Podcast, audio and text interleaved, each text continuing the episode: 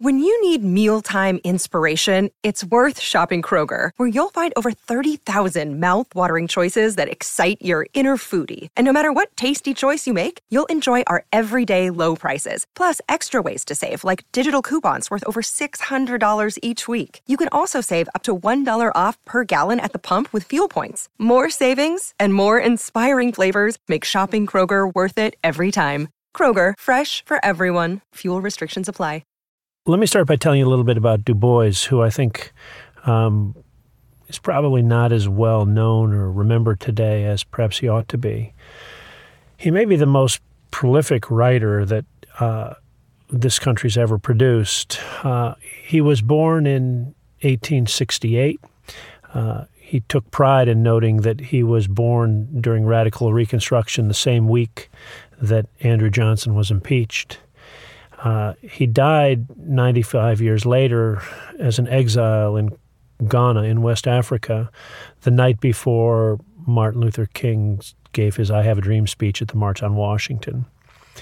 During most of that 95 years, he was writing. W.E.B. Du Bois began his writing career at the age of 12 when he became his town's correspondent for the New York Age, the largest black newspaper in the country at the time. He continued publishing until he died, and beyond. His final autobiography was published after his death.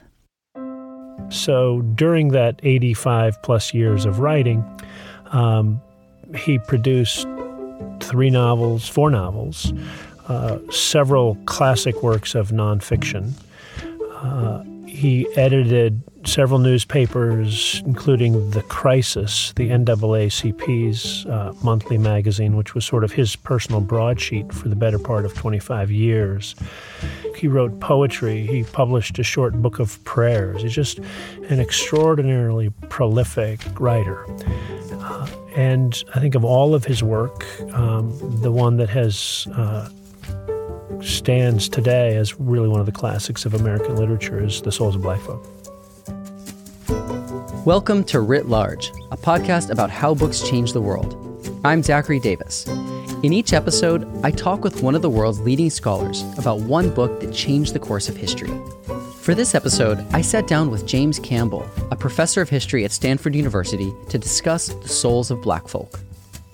The Souls of Black Folk was published in 1903, 40 years after the signing of the Emancipation Proclamation, which officially outlawed slavery in the United States at one level, one can kind of read it as a status report of what 40 years of freedom have meant. But it's also a, a response to the particular moment in which he's writing. The period after the Civil War was um, the period that historians know as Reconstruction, produced a kind of brief attempt to not only incorporate the formerly enslaved as full citizens to guarantee them equal protection of the laws in the 14th Amendment to our Constitution, but also to guarantee to black men the right to vote, uh, the 15th Amendment to the Constitution.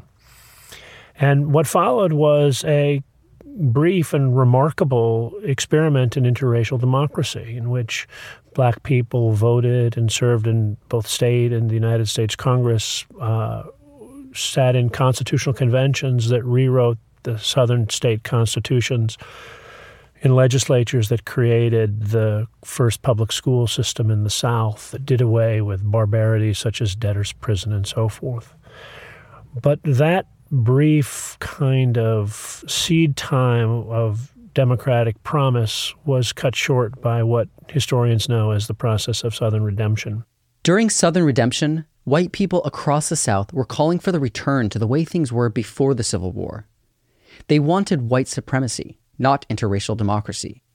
They wanted to remove rights for black people, not expand them. By the time The Souls of Black Folk was published in 1903, the South was in the age of Jim Crow law. These laws enforced the separation of black and white Americans across the United States. Black people were cut off politically, educationally, and socially from the dominant white culture.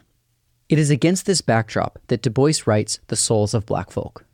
The book consists of 14 essays, with titles like Of the Dawn of Freedom, Of the Meaning of Progress, and Of the Training of Black Men. In the book, Du Bois discusses three main topics the role of education, the interior lives of black people, and the creation of American culture. The book challenges the materialism of the early 20th century, pushing back against the idea that black people should only be trained in useful crafts, an idea championed by another leading black writer, Booker T. Washington. Washington was a black educator, orator, and political advisor to multiple American presidents. Unlike Du Bois, Washington was born into slavery. He was born on a Virginia plantation in 1856 and freed by the Emancipation Proclamation in 1865. He was nine years old. He taught himself to read, but he had to work, so he wasn't able to attend regular school. Eventually, he managed to enroll in a college in Virginia, but continued to support himself with jobs throughout. Du Bois, on the other hand, was born free in the northern state of Massachusetts. His mother's family owned land, he went to an integrated public high school, and he attended Fisk University in Tennessee. He paid for his schooling with donations from his neighbors. After Fisk, he went to Harvard for a second bachelor's degree, and then became the first black person to earn a PhD in history at Harvard. He then studied in Germany at the University of Berlin, where he nearly earned a second doctorate. Washington and Du Bois were both deeply invested in elevating black Americans, but they had lived very different lives, and they had very different visions for how best to achieve their goal. The gravamen of the dispute between Du Bois and Washington, I think, was, was partly a, about competing theories of how races advance.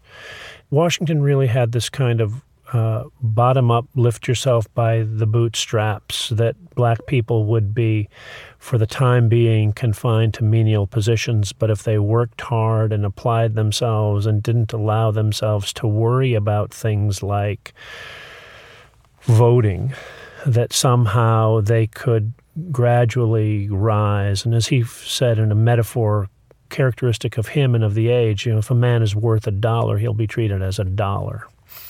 Um, I think Du Bois found that vision appalling. Right? What what does it mean to say that a human being is worth a dollar? Washington was on the side of materialism. He believed that black men couldn't advance through politics or intellectual pursuits, and instead they should dedicate themselves to labor. When he was 25, Washington was selected to be the head of a newly established school for African Americans called the Tuskegee Institute the educational philosophy of Tuskegee Institute was to train black people in industrial trades and more broadly in habits of industry, to give a group of people who allegedly had never acquired a work ethic because they'd always worked under compulsion the kind of internal discipline that they needed to work hard in menial positions. Uh, Du Bois didn't deny that it was useful to train people um, to do necessary work and that people needed useful training and that industrial education was appropriate. But he also believed that races advanced not simply from the ground up, but through visionary leadership, through people, what he called the talented tenth, people who were broadly educated, people who were versed in the kind of accumulated wisdom of civilization, people who understood what he called the technic of civilization. Um, and it was these, this kind of vanguard that pulled a race forward. It's a very elitist kind of point of view that doesn't really translate very well into our age, but I think um, in the context of the, the moment, uh, he really worried that Washington was making any access to higher education and therefore any pathways to broad uh, leadership among black people impossible. The differences between their worldviews can be seen in one anecdote from Washington's autobiography, Up from Slavery. He tells a story of walking along a southern dirt road and seeing a rundown shack with a yard covered in weeds and in the weed strewn yard is a young black man in a pair of greasy overalls reading a French grammar. And for Washington, this is the kind of acme of absurdities. You know, the guy should obviously be repairing his house and mowing the lawn and laundering his clothes, which are all, of course, the skills that you would learn at his Tuskegee Institute. The episode actually tells the story different ways, different times, probably never happened. But it resonated with not only the kind of prevailing white supremacist temper of the time, but with also the kind of materialistic temper of the late 19th and early 20th century. Du Bois in Souls of Black Folks seizes on that, and he, he says, one wonders what Plato would have said about that. Right? What is absurd about this? What is absurd about a, a black person reading French grammar, speaking French?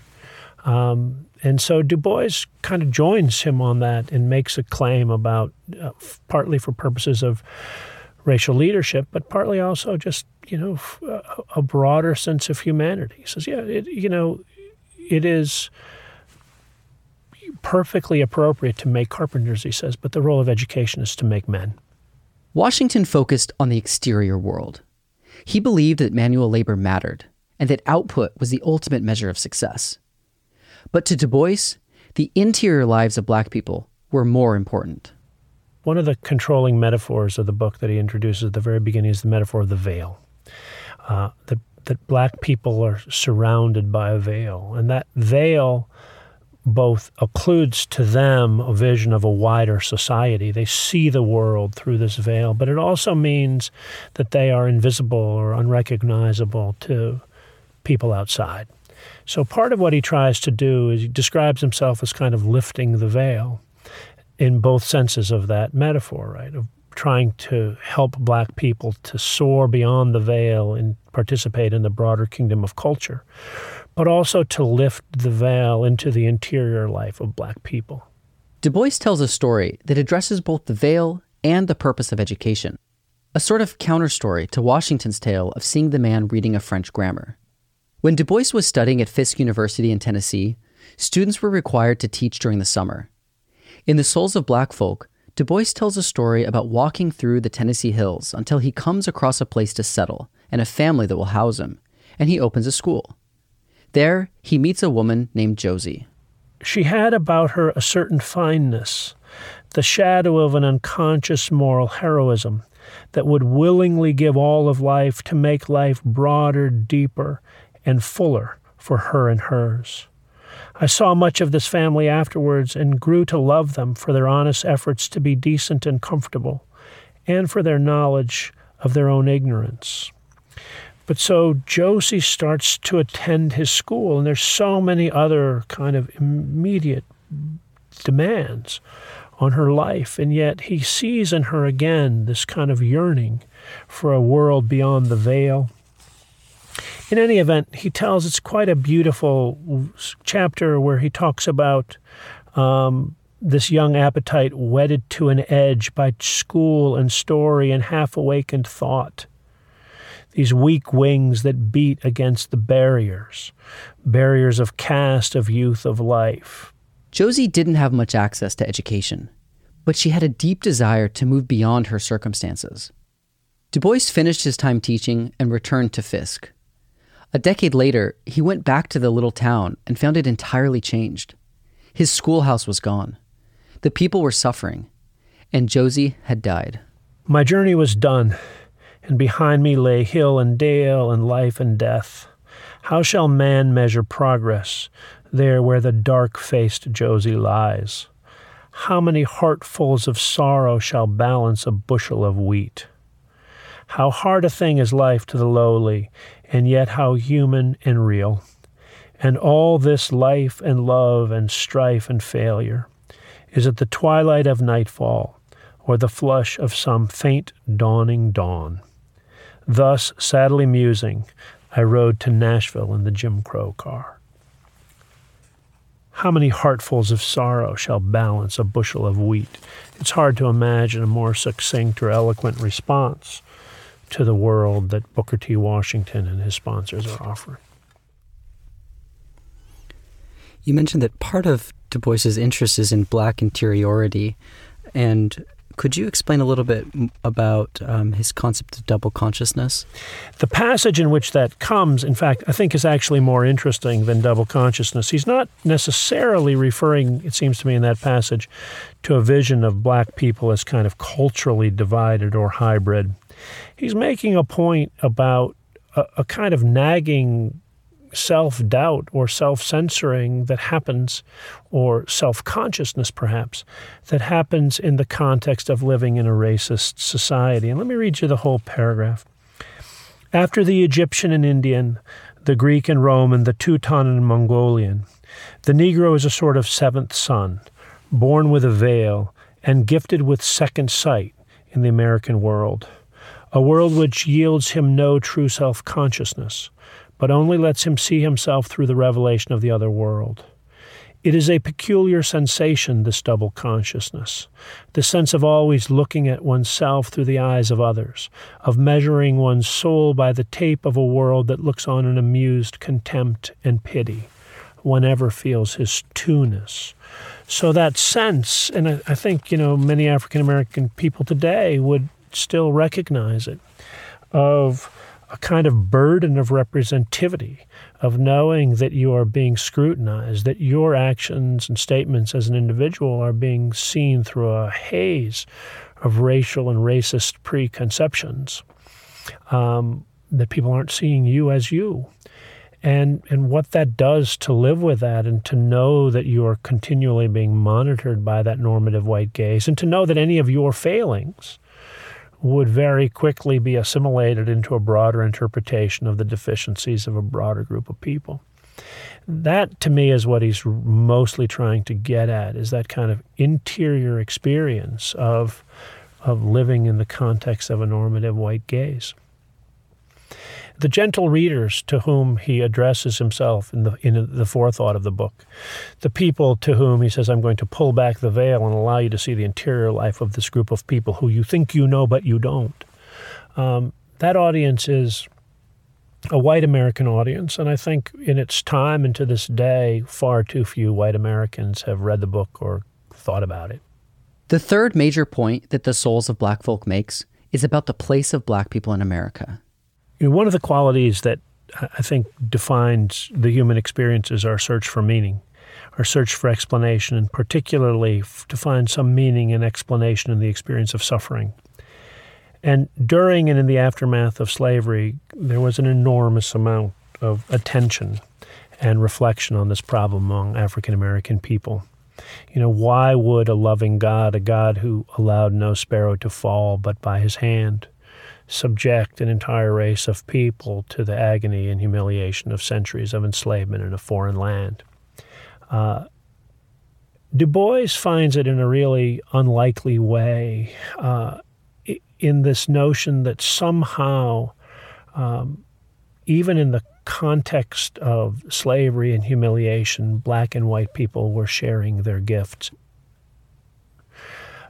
there's a recognition of what I might call the black whiteness of American society, of the way in which, notwithstanding the horrors of slavery and of Jim Crow exclusion, black people had brought their gifts to American society and created in their relationship with white people a culture unlike any other that existed in the world. The sorrow songs of the slaves, he says, are the only true American music. American culture is not white culture or black culture, it's a combination. And Du Bois urged his readers to recognize the contributions of all races.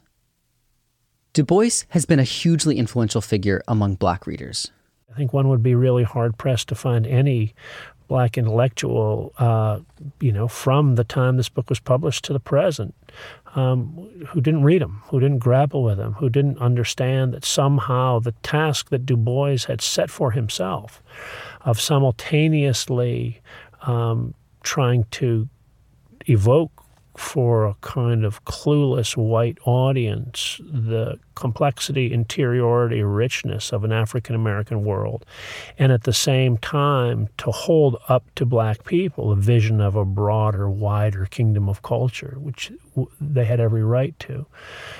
I think that that that, that there's just not a one would be hard pressed to find any black writer who didn't read him, wasn't influenced by him, so he, you know, he remains in African American circles and in African American studies courses at places like Stanford, you know, a kind of canonical figure.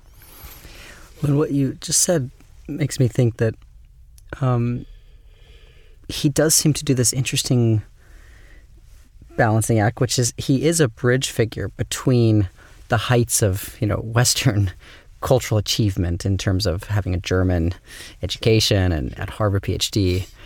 Um, and I think the tendency of some, um, you know, minority groups who go there might be to abandon this like other identity that they have, and he seems to want to recognize the gifts of both. So it does seem like the gift is really essential um, idea that you know look the you know heritage of Nietzsche and Beethoven that's that's yours too. You you can participate in this um, but it doesn't mean that Europeans should ignore your gifts as well. So uh, that's a really astute point. I think that uh, one of the things he does in the in the books that in the book that really interesting each of the chapters begins with two epigrams Nearly every chapter opens with a poem from a celebrated white poet. But what's fascinating is he there's a second epigram in each chapter, which is musical. And it's a few bars of one of the sorrow songs of a spiritual. And I think what he's saying is that those two things belong together. That in the pantheon of civilization, these are both great contributions. And in fact, there's been a lot of writing by historians about the particular epigrams that he chose, both in terms of the spirituals and the belletristic quotations and how he paired them. But the, the, the point, I think, simply that you confront at the beginning of every chapter visually is this notion that there is a civilization, there's a human civilization, and that it, it consists not only of these kind of canonical figures in the Western canon, but it's also that black people have brought that too. Du Bois doesn't only name the gifts that black people have brought to American culture, he shows them. He prints the musical notes of these black spirituals below these quotations from the so called high culture. And so pairing those, refusing to renounce either of those, you know, so owning the spirituals at, a time when many well educated black people were trying to turn their back on these as echoes of some kind of earlier, more primitive phase in the race's life owning those spirituals as precious contributions to human civilization, but also not turning your back on or denying Schiller or Beethoven or all these other kind of you know figures in the Western canon. That in fact, to be a whole human, to understand human civilization, for humanity to realize itself, meant acknowledging and owning both of these gifts. It's a beautiful idea. Um, would you would you connect us um, Du Bois's thought with the civil rights movement and maybe conversations about race that are alive today. How do you see his ideas being taken up by some of these important leaders of these different generations? At, one level, I mean, just as Du Bois is kind of the, in some ways, the kind of progenitor inspiration of of most 20th century black writing, there's a way in which he's also a kind of progenitor or founding father of you know the 20th century black freedom struggle Du Bois was one of the founders of the National Association for the Advancement of Colored People, the NAACP. The organization was founded in 1909 to organize for black rights. Du Bois founded the organization's monthly magazine, The Crisis. Throughout his life, Du Bois fought for black people's right to vote, to be educated, and to generally participate in the wider American culture.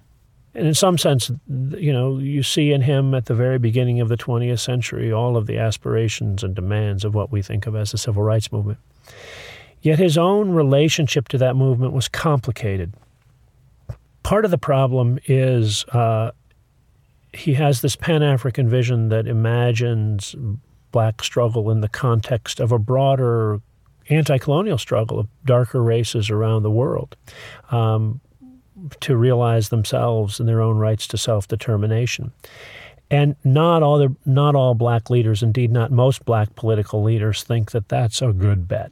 They're trying very hard to define. You know, many of his allies in the NAACP find that uh, idea off-putting that that's we're wasting resources that we should be fighting for our rights here in the United States and we're not helping by somehow trying to hitch our wagon to some broader anti-colonial politics his relationship to the what we think of as a kind of classic civil rights movement is also complicated by his increasingly radical politics not only did Du Bois believe in a pan-African vision he also believed in socialism which was not a popular viewpoint in America in the mid 20th century. This came to a head after World War II. It's a kind of horrific story. He's involved with a thing called the Stockholm Appeal, in which uh, signatories are trying to renounce the use of nuclear weapons. And at a time when the United States had nuclear weapons and other countries didn't, this is seen, and probably in certain senses was, a project of the Soviet Union.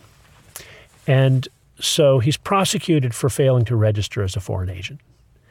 And uh, the prosecution eventually falls apart, but not before the world sees W.B. Du Bois led off in handcuffs. He loses his passport, eventually has to go to the Supreme Court to have it um, returned. And he is essentially renounced by other black political movements because they can't risk being associated with a red. Du Bois had become too radical for the movement he helped to create.